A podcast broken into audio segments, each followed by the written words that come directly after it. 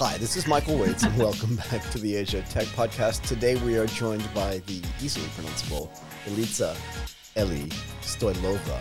Did I get that right? I think I'm close. Perfect. A Perfect. co-founder and the CEO of Umni. I was like more concerned about how to pronounce the name of your company than your first name. But I want to ask you this before we. First of all, how are you, by the way?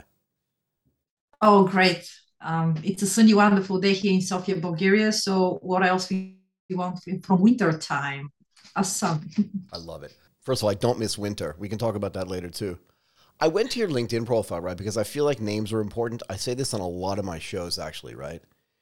And you have your name, like you speak your name out. And I looked at it, I'm like, huh, I wonder how you pronounce it because if she's speaking it out, it must be really hard. And then you just said, Elitza. And I'm like, okay, that's not that bad. so I'm really curious. I know we talked about this before, but I'm really curious.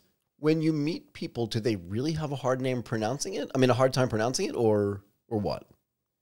Um, when I when I worked in Asia Pacific, uh, in the hotel I worked, uh, there were uh, 28 nationalities. Yeah, so definitely there were a lot of uh, co-workers with pretty hard names from Philippines or from uh, Bangladesh, but definitely the number one most difficult name I ever had to learn uh, was when I was student in St. Petersburg, Russia. Uh, there was another student, a lady with uh, from Mongolia, and it took me one week to remember her name. I put it on a paper, and I was spelling it every single day for a week. Now I cannot forget it forever. It's like almost like 30 years later, and her name is Myagmartseren Chultamin.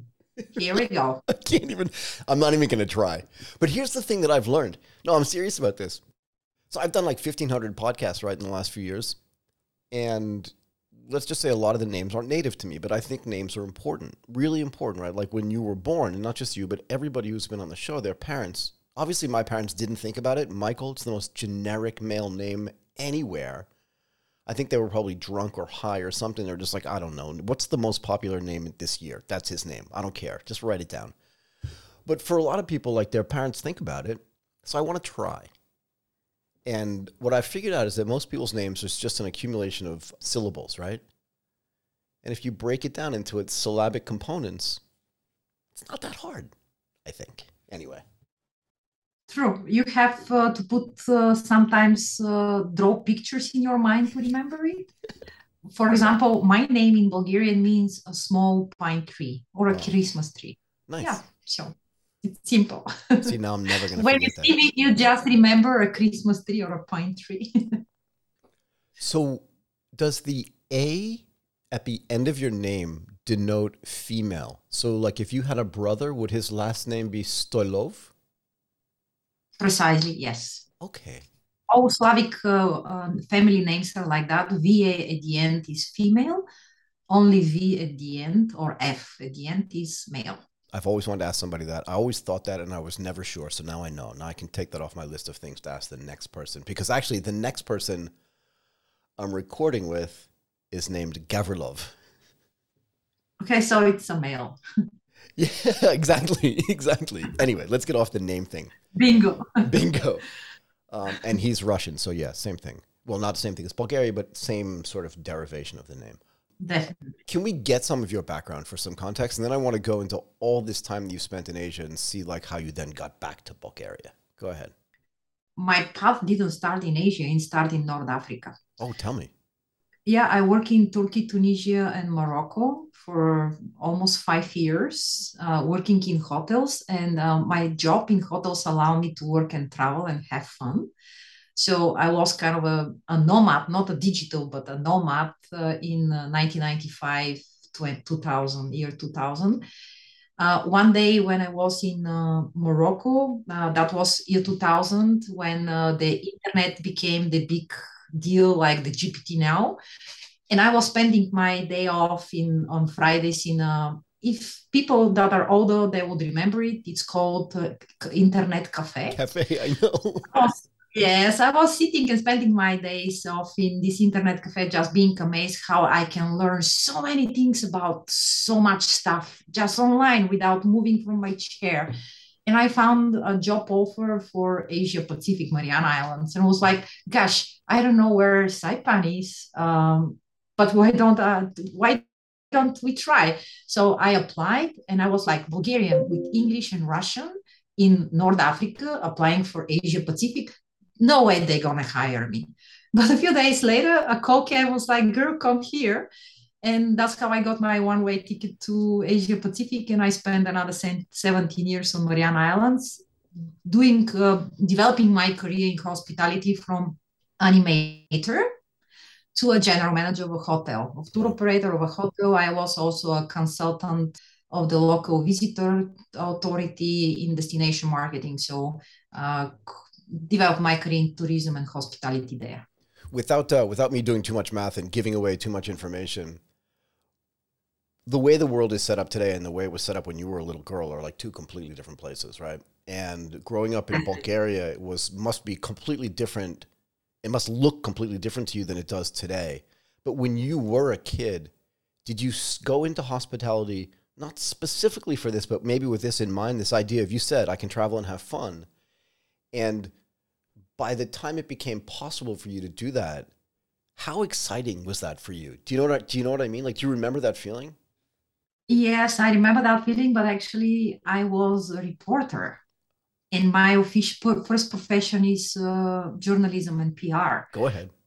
So uh, when the job offer to go to to, to Turkey to work in a hotel came to me, I was a reporter in a newspaper. Wow. Uh, I just needed to switch uh, the heads and do something different, and I was like, wow, I can change my profession and write so many articles about Turkey and about how animators are and what are the challenges and yeah. blah blah. It's like, okay, let's go for one summer to Turkey. And it was really exciting because I was kind of uh, undercover journalist uh, in tourism industry in Turkey. But I fell in love with tourism, and that was all. I finished my career as journalism and start my career as a hospitality professional. I love it when I I lived in Tokyo for 22 years, and I remember explicitly and really clearly, like the first time I heard about the Marianas Islands, and I remember going to Saipan. I went diving there. I went fish. I went. I can't remember what it's called. Deep sea fishing there. Um, I caught a marlin. Like it was just an amazing place. But to me, cool. it was super marlin. cool. Like I literally sat in a chair and did this thing and leaned into it, and it was just amazing. But before I went there, I thought it was the most exotic place in the whole world, right? Because if you go to, if you look at where Saipan is in the world, it's like this tiny island in the middle of the Pacific Ocean. What surprised you when you got there? And then you stayed there for 17 years. Like it is a pretty neat place, yeah? It is definitely uh, for people that are seasoned in, uh, tra- in traveling in exotic uh, places. Yep. Saipan maybe not the first in the list. However, what really uh, strike there is uh, the possibility to mix travel and tourism. Yep. Uh, because uh, one is related to discovering new, unusual places and uh, having different uh, experiences, and the other is about more leisure and relax. So the islands are connecting uniquely the both. The, the, the, the thing that most strike you actually couple. Uh, first, Saipan was uh, in the record of Guinness with the most constant temperature year round, 27 degrees Celsius. Wow. So December and June, you have 27 degrees Celsius. Beautiful. How nice it is. It's like a human incubator. like you, you, have no challenges when it comes to uh, the weather like that. When you dive, you have like 30 meters visibility. I, I mean, the water's pristine there. There is 4,000 kilometers around, there is nothing to break your ecology. You have a clean air, clean water, uh, tropical fruits. It's like a little paradise to live there. And that's what held me there for 17 years. But what's really fascinating is the ancient history of the islands and, and Mariana Trench nearby. These are things that kept me alert and, want to, and wanting to know more and discover more for 17 years. Because in Mariana Islands, there are some megaliths that are like uh, 3,000 years before Christ old. They were already um, forgotten megaliths when Magellan found them and the expeditions after the Magellan. And nobody know who created these uh, stones uh, when the humans were just uh, fishing as a business. Then the Second World War uh, is really a, a dramatic uh, event in the history of the island. So they have a really unique history that um, that deserve to be known. I, I agree with you. Look, I think one of the first things you said when you talked about going into an internet cafe was just you were amazed at how much you could learn. It's not always the first thing that people say. You seem like a super, what's the word, curious person? Like, I feel like in a way you should be doing my job and I should be doing your job in a way because I feel like you could probably ask more curious and interesting questions than I could. Because you're right. In a way, you're a stealth journalist. So You don't seem like one. Do you know what I mean? I don't know. Yes, I understand what you mean. Uh, you never. There are no ex-journalists. Uh, yeah, there are no. That's true. there are no ex-journalists. So I love learning. Uh, I don't know if it's my uh, sign, astrology sign. I'm Gemini, and uh, it's we are known. Gemini are known to be really curious people.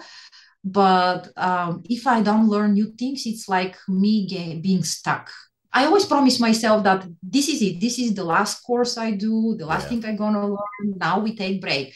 And in a month or two, I I have problem like uh, a drug have been removed from my diet, right. and I uh, start feeling really bad, and I have to sign for the next thing. So uh, I don't remember myself being longer than one month not learning something new. Uh, right. It's it's something really important to me to keep me fresh, to keep me alive. But you must have reached a point in your life, and I feel like I have as well, where I kind of know that I'm not going to do the same thing forever if it requires me to be bored and I'm not learning anything new. Or like a lot of people ask me why I do what I do, and I say to them, look, in the last few years, I've done 1,500 recorded conversations. What do you think I've learned? I mean, the thing that I love doing when I reach out to people like you that I don't know is because they just seem so interesting. And I feel like if I could just spend an hour with them chatting, I'm going to be better off for it, and hopefully they will be too. Also, the audience should learn something, but if nothing else, I learn something. I love living this way. Yeah.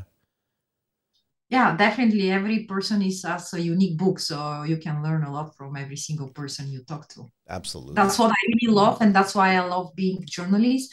Then that's one of the things I loved, and because of which I stay for 22 years in hospitality because I met so many different people from different cultures, yeah. and uh, if I didn't learn something from them, they push me something to learn something for them. Like when customers come and ask me, "Okay, what's in the bottom of Mariana Trench?" I was like, "Huh." Let me find out. Yeah. so I know the answer for the next customer. And that's really so exciting. Yeah, but that's kind of cool, right? Because you don't know the answer to everything. And it's okay if like i'm pretty comfortable saying i don't know. But once i do find out i can add it to my sort of arsenal of things that i do know. And then when the next guest comes and says how deep is the marianas trench you can say it's like six and a half miles. Like i don't know what it is. But you know.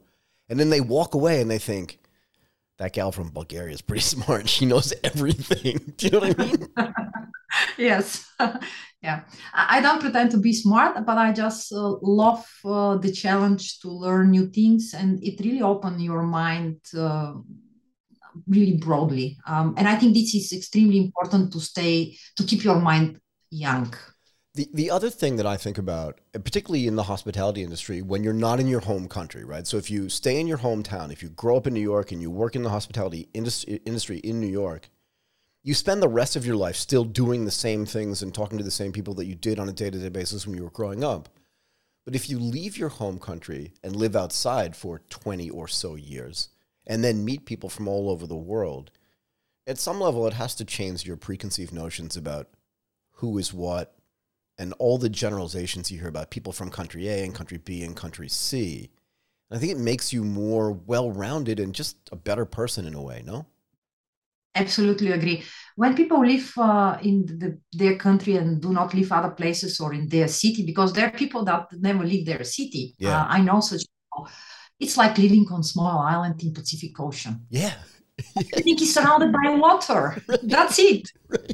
I mean, if you want to discover the world, you have to cross the water. You have to get out there and uh, get on the airplane, get on the boat, and just cross the water.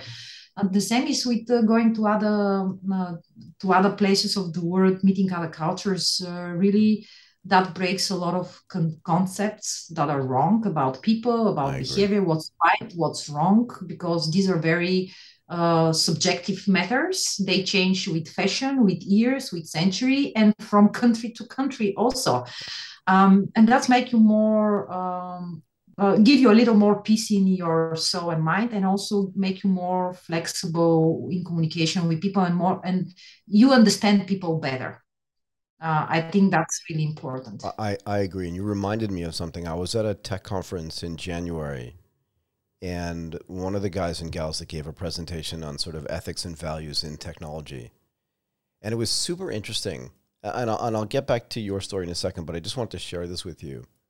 One of the things that he said, one of the points that he made was if you show a moving map, a historically moving map of how the values and ethics of regions have changed over time, it's constantly changing. And if you don't travel, you don't get that feeling. A- anyway, I just thought it was super interesting. Coming back to internet, you don't need to travel physically to be there. Internet now allow us to travel virtually. If you wish, you can get deeper in another place and country just by thinking in their informational ecosystem. Yeah, if you're curious, right?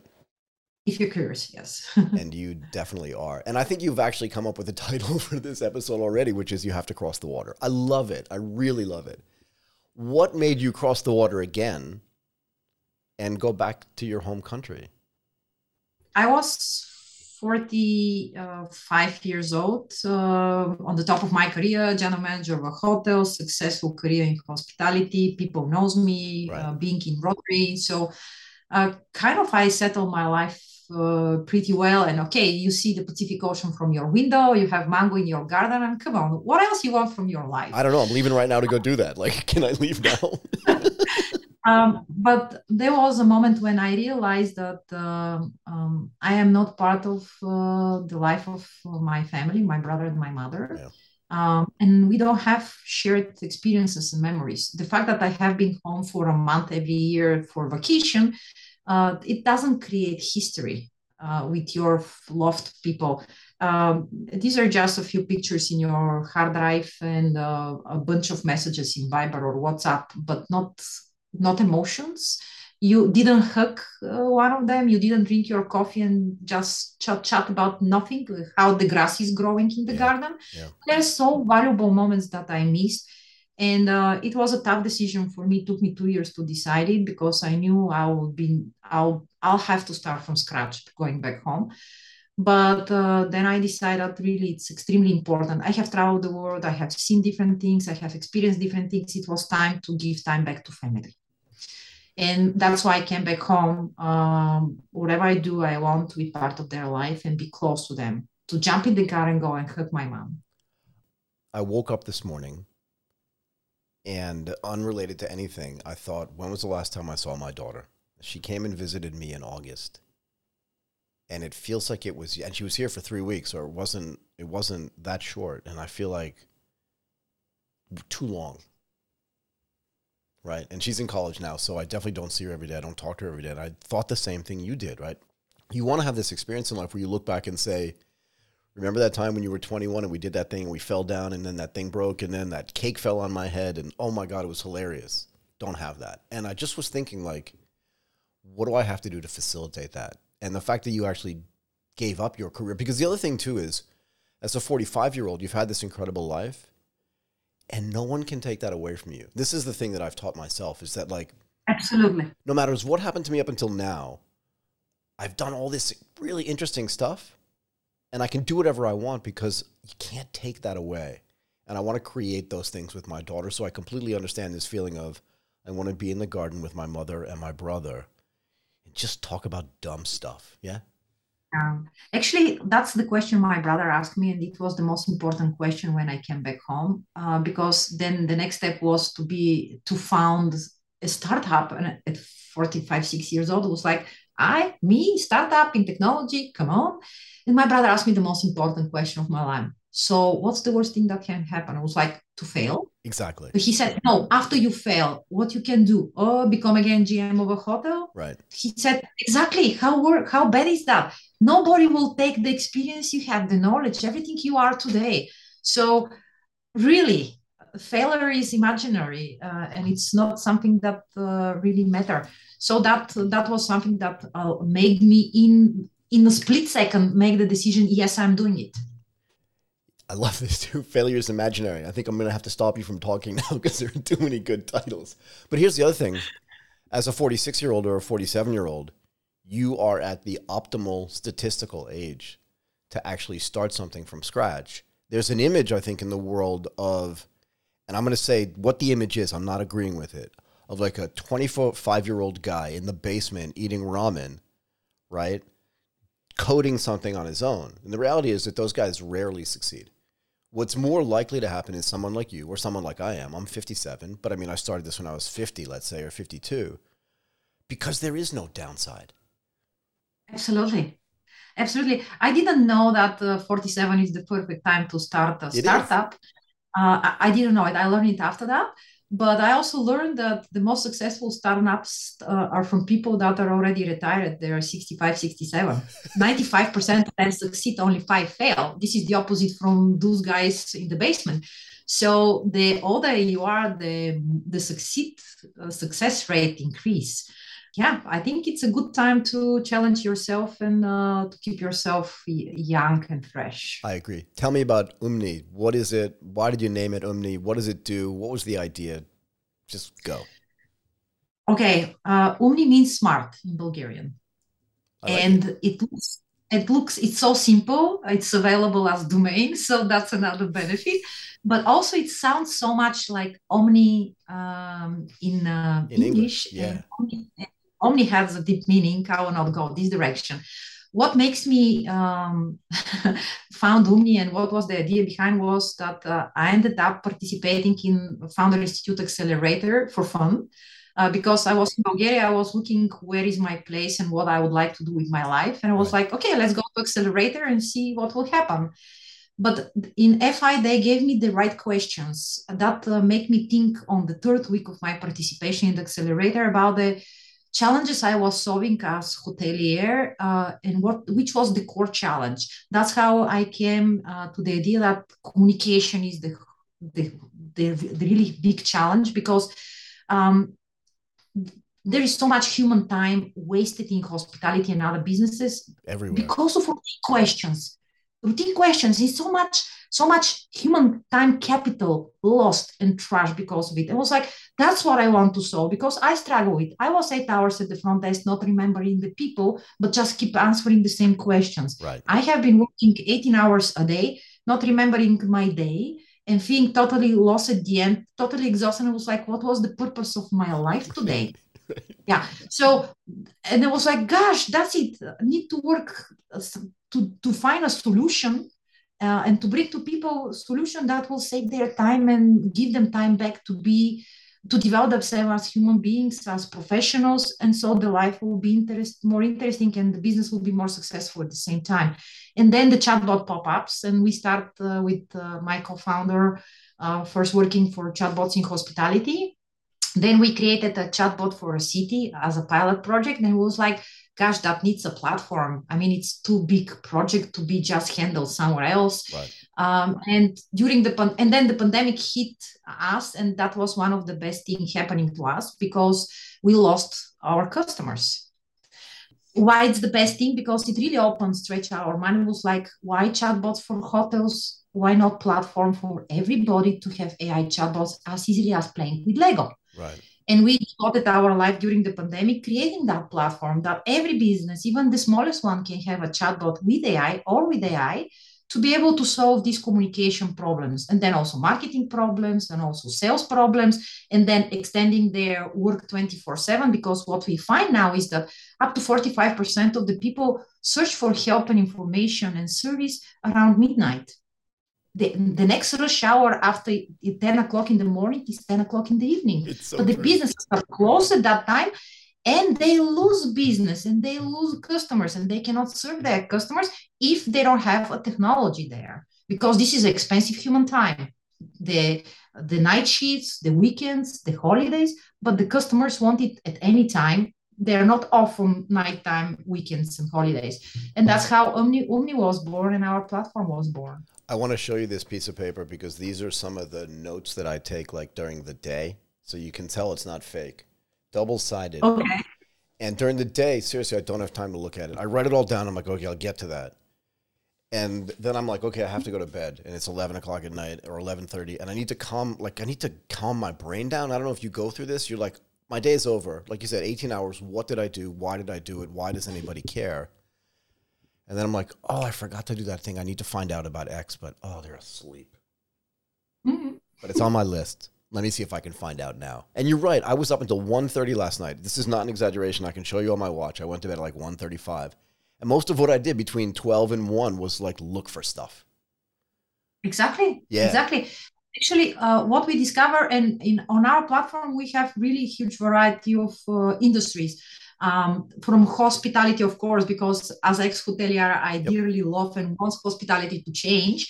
Uh, to we have a funeral agency and art gallery and beauty salons and um, non-profit organizations. So it's uh, online stores, offline stores. Like uh, we have very different industries uh, on our platform but their chatbots go fall to sleep three o'clock in the morning and wake up at five o'clock in the morning. Why? until three, yeah until three in the morning there are people chatting with chatbots and then five o'clock in the morning are the first people that are asking questions in the chatbot. So uh, chatbots sleep only two hours.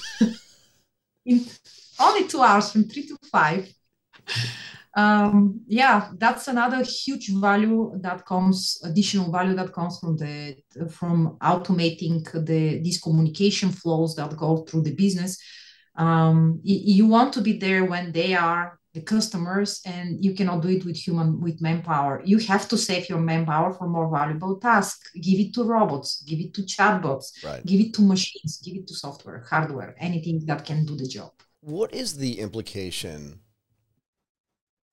So here's the thing. Nothing changes overnight. People like to talk about this thing of like, oh, this thing's an overnight thing. It just came out of nowhere. Artificial intelligence has been developed for 70 years. Who knows? I'm just picking a random number, right? And every decade someone says, okay, now it's going to change. And then one day you wake up and there's, you know, Sam Altman starts Open AI, Microsoft invests billions of dollars in it, and then there's ChatGPT. And you've been sort of working away at this thing.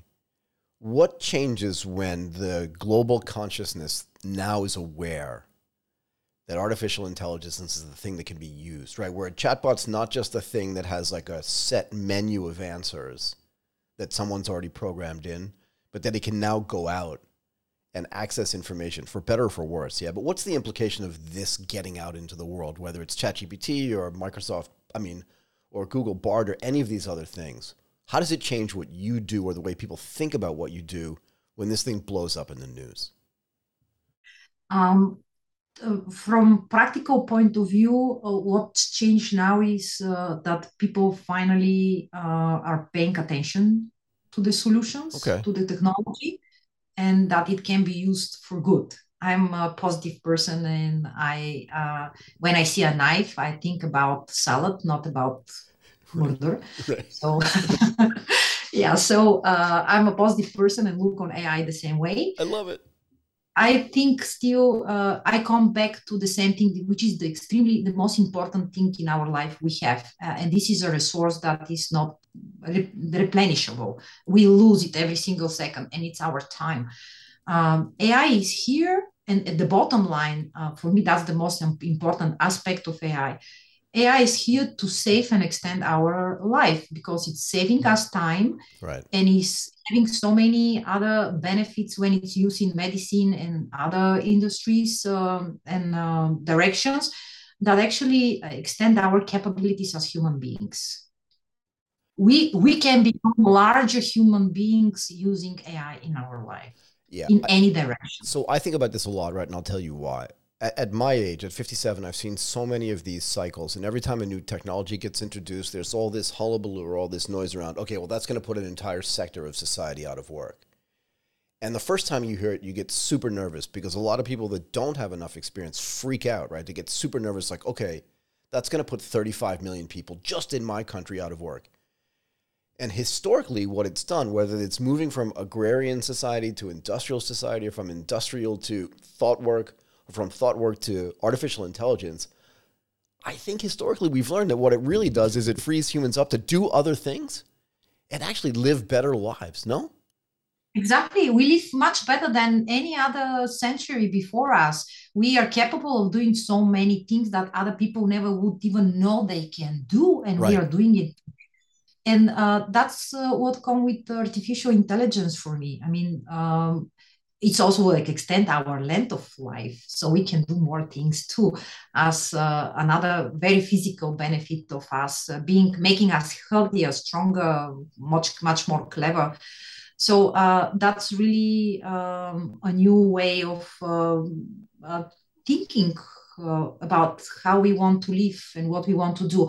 And when we talk about people losing the job, because everybody asks me like, now what? You're gonna push people out on the street without job? The answer is, uh, and it's a fact. Every technology, every technological advancement, yeah, advancement open five new professions jobs on the market so actually the more technology comes the more people the more people were needed to work the problem is, uh, is not lack of employment of place for work the problem is that people have to learn to adapt to the new to the new reality but is that so large big problem to learn let me tell you a story of a lady young russian lady here in bulgaria from which I was buying underwear every year coming here on vacation to Bulgaria. I meet her year after year in the small in the small garage when she was selling ladies stuff. One day I was like, "You're young. Uh, why don't you do something else with your life?" And she was like, "Oh, what can I do?" It's like learn. I mean, now it's all good to learn uh, programming, uh, coding. Uh, you can do it. I mean, come on.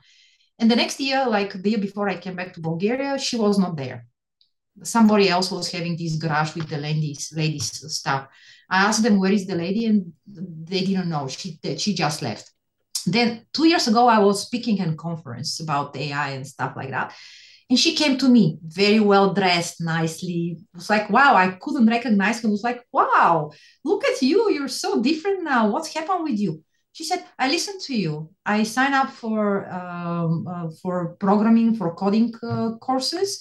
I finish. I found my job. Now I have a very good salary. Uh, it was hard for me because I didn't know English and I didn't speak Bulgarian. But here we go. Um, I have wonderful life, and I came to this conference just to tell you thank you for telling me that I have to learn. Yeah. So here we go. This is a sample that everybody can do it. There are so many, many opportunities today to learn in very short time, um, and it's only a matter of us saying like, "I can do it. I'm going to do it." That's so, it. Let's. I, I was thinking about this a couple of days ago with somebody, right? Because my whole business is around audio and video. And I had to teach myself in my 50s how to edit audio and how to edit video, which seemed daunting to me. And then I thought about it more. And in the 1920s, 1930s, 1940s, right, when they were making the first movies, it was a very specialized thing to film on film, right, to record on film. And then to cut that film, you can see me moving both of my hands with knobs onto an editing table where you literally had to look frame by frame by frame. I mean, Disney used to sell cells of drawn movies. That was highly specific and highly skilled.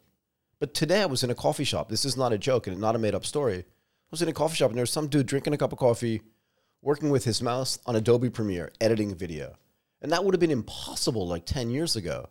And that dude may have had some other job where he was like unfortunately probably working at a bank or doing something silly in finance. Useless because i did it. I can say whatever i want. But today he's doing that in a coffee shop. So it didn't put him out of work. It actually changed his life to where he can sit in a coffee shop relax and do his thing. And that's amazing i think yeah? Yeah. What's really wonderful about the technology is that it allows us to uh, focus on the more creative part of uh, exactly. us as beings yeah uh, because everything else is made simple by technology i agree can i ask you this what is what does growth look like to you now for Umni, now that you've been at this for a few years and now coming out of the pandemic, because we're out of it, I would say, yeah, for sure. But again, it was almost good for you, right? Because you lost the hospitality clients and you had to think a little bit outside the box about who am I going to serve now? I can serve a bigger audience. But now that you've done that, what does growth look like to you?